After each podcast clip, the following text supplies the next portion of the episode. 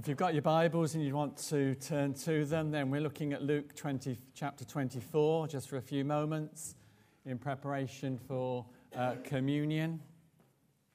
And uh, we're looking at the second part, or, well, the middle part of the section, really, of Luke 24. And uh, the story of two disciples on the road to Emmaus. I'm going to read from verse 13 of Luke 24. Now, that same day, that's the day of resurrection, two of them were going to the village, to a village called Emmaus, about seven miles from Jerusalem. They were talking with each other about everything that had happened. As they talked and discussed these things with each other, Jesus himself came up and walked along with them, but they were kept from recognizing him. He asked them, What are you discussing together as you walk along? They stood still, their faces downcast. One of them, named Cleopas, asked him, Are you the only visiting, are you only, are you the only one visiting Jerusalem who does not know the things that have happened there in these days? What things? He said. About Jesus of Nazareth, they replied. He was a prophet, powerful in word and deed before God and all the people. The chief priests and our rulers handed him over to be sentenced to death, and they crucified him. But we had hoped that he was the one who was going to redeem Israel. And what is more, it is the third day since all this took place. In addition, some of our women amazed us. They went to the tomb early this morning but didn't find his body. They came and told us that they had seen a vision of angels who said he was alive.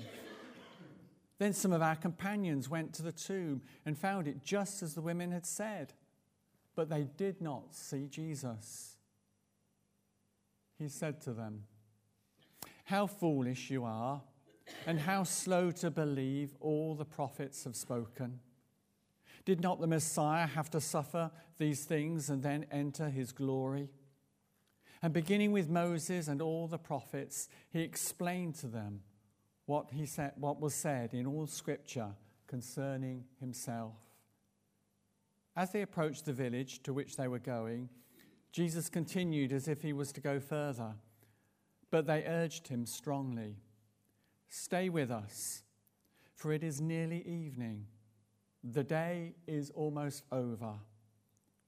So he went in to stay with them.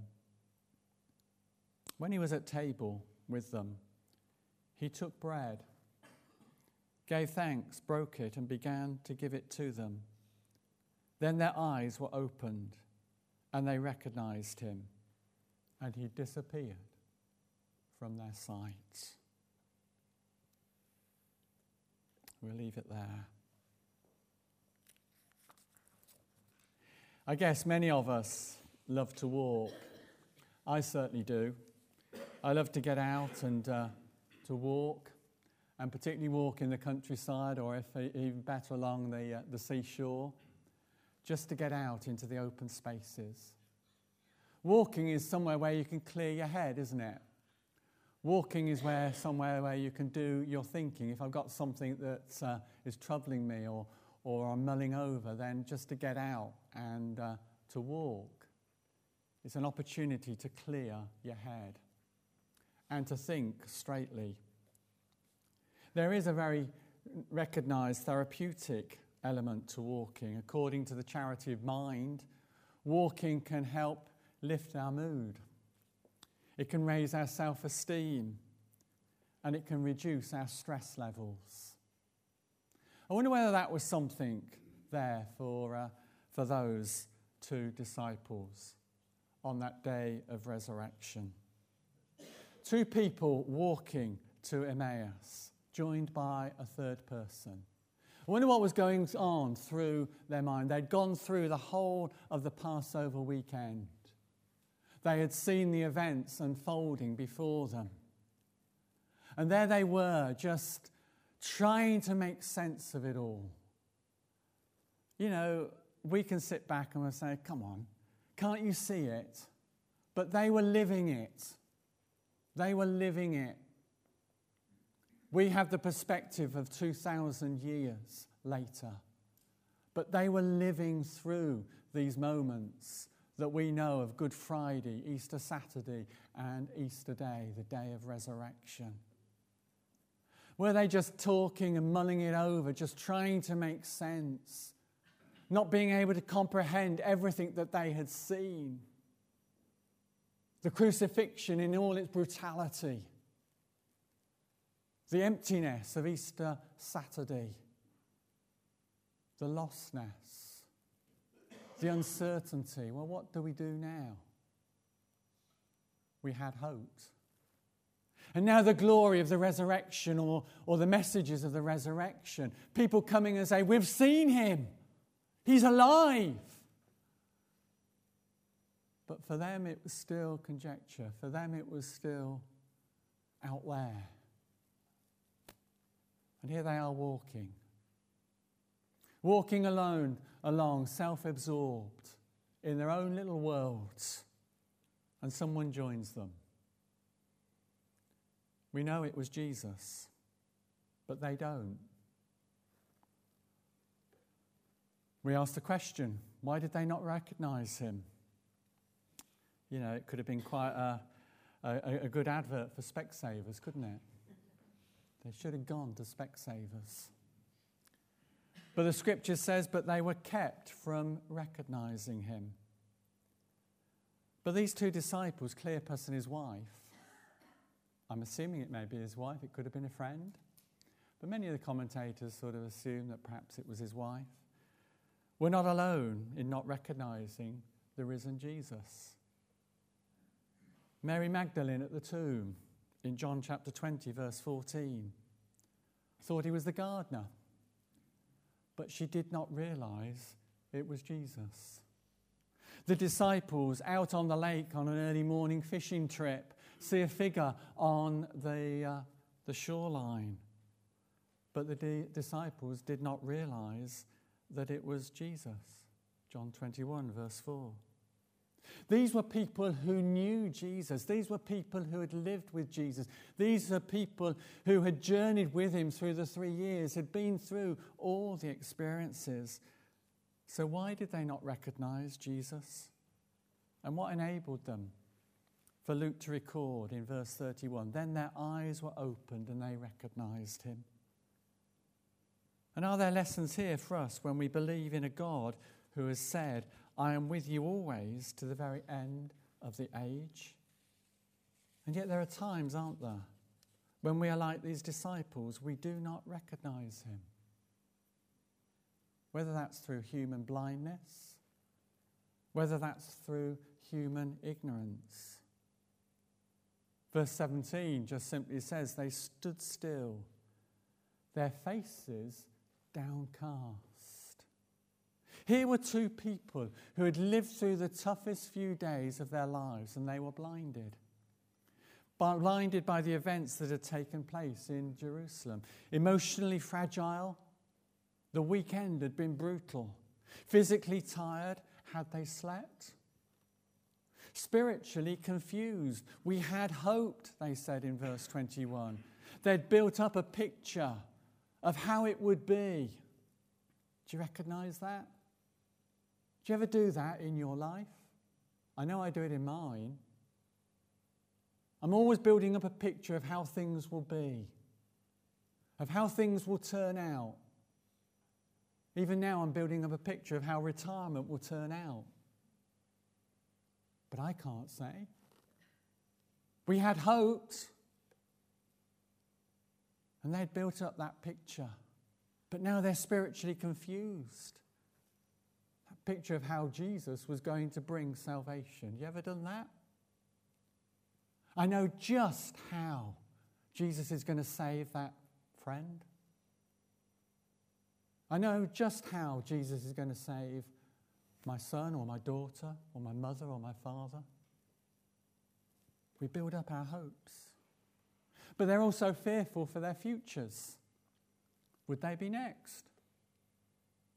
When would the soldiers come for them? Here they were caught up in their own disappointments. Things hadn't turned out as they had expected. Their own disillusionment, they felt as if they'd been let down. This Jesus he'd promised so much. But what now? And then they were surrounded by their own dread. What next? What's going to happen? Their dreams had been shattered, their hope had been extinguished, and all they had left was their questions of what happens now. So, as they walked to the Emmaus Road, this couple failed to recognize Jesus because for them, he was dead and buried.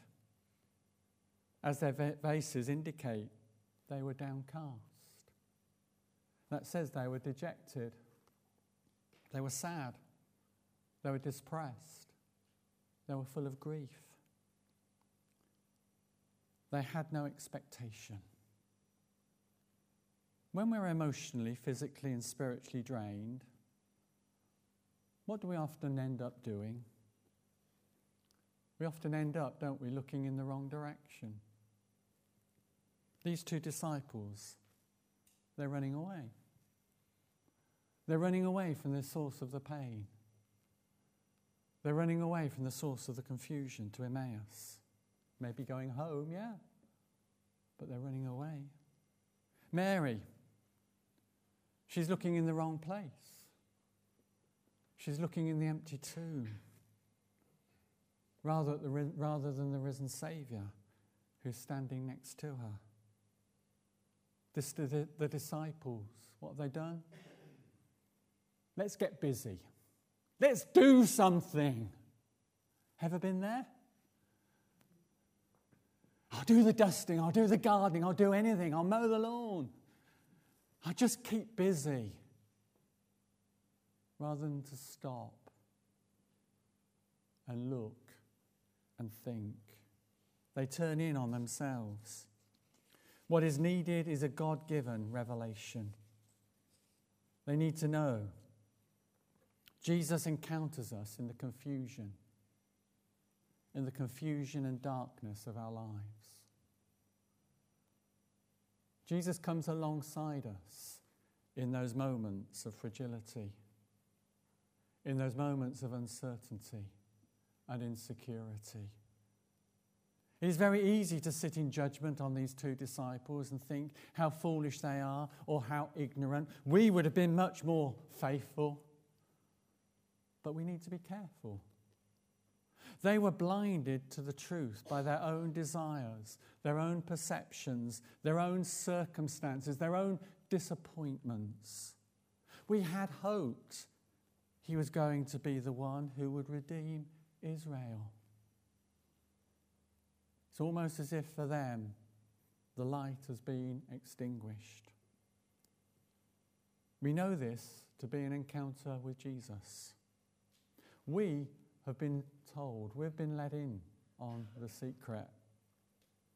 So, what does it tell us? It tells us that we encounter Jesus in life's bewilderment. Although they did not initially recognize him, Jesus was there. In the midst of their confusion, bewilderment, chaos, darkness, present in their struggle and in their questions. Jesus is there too when we walk through our own particular struggles. The disappointments with life, that relationship gone wrong, that promotion that didn't materialize, that house move that didn't come off. There, in the midst of our fears, our, own, our loneliness, what's going to happen to me? What does this diagnosis mean for me? What does the aging process mean for me? In the midst of our insecurities, as we look for the future, we might have it all mapped out and planned out that this is how it's going to be, but none of us can be certain that that's how it will turn out. We encounter Jesus in life's bewilderment. We encounter Jesus in the scriptures. It says in the verses, Did not Christ have to suffer these things and then enter his glory? And beginning with Moses and all the prophets, he explained to them what was said in all the scriptures concerning himself. Many of us have said at various times we'd have loved to have been there at that Bible study. You can be. You can be. All it needs is a little bit of dedication. All it needs is a little bit of hard work. And all it needs to be is the leading of the Spirit. You've got it. You've got it here in my hand. In a way that Cleopas and his wife or friend hadn't. We have the privilege of God's word here. We have the privilege of the Holy Spirit living in us. And so, therefore, we can have that encounter with Jesus in His Word. The heartbeat of all Scripture is Jesus. You can find Him from the opening verses of Genesis right through to the closing words of Revelation. It's all about Jesus, it's all about Him. And it's there that we encounter Him in His Word. And then we encounter Jesus in the breaking of bread. When He was at the table with them, He took bread, gave thanks, broke it and began to give it to them. Then their eyes were opened and they recognized him. We encounter the risen Christ in the sharing of our struggles. We encounter the risen Christ in the sharing of Scripture. And we encounter the risen Christ in the sharing of bread and wine. I don't know what it was about it. But obviously, there was something about the action. He took bread and he gave thanks. Father, we thank you for this bread. An everyday symbol of life, an everyday symbol of your sacrifice, an everyday symbol of all that you have done for us at Calvary to satisfy our needs. Father God, we thank you that this bread was broken for us so that we didn't need, don't need to be. We thank you that today we can take this bread and we can eat it in remembrance of the one who gave it all for us. Was it just simply in the breaking of the loaf and they suddenly realized the marks upon his hands? Or was it just simply that, yes, their eyes were opened? This morning, are your eyes blinded by the circumstances of your life? Are your eyes blinded by some of the disappointments that you've gone through? Are your eyes blinded by the events of the world? of the things around you. But are you prepared for your eyes to be opened and to recognize Him, the risen Christ? I think it's interesting that as I've opened this loaf of bread, do you see what's inside? An empty tomb. An empty tomb. Because He's not there, He is risen. He is risen. He's glorified. We're going to enter into communion. And I pray that as we do so, so our eyes will be opened, that we can see the risen Christ.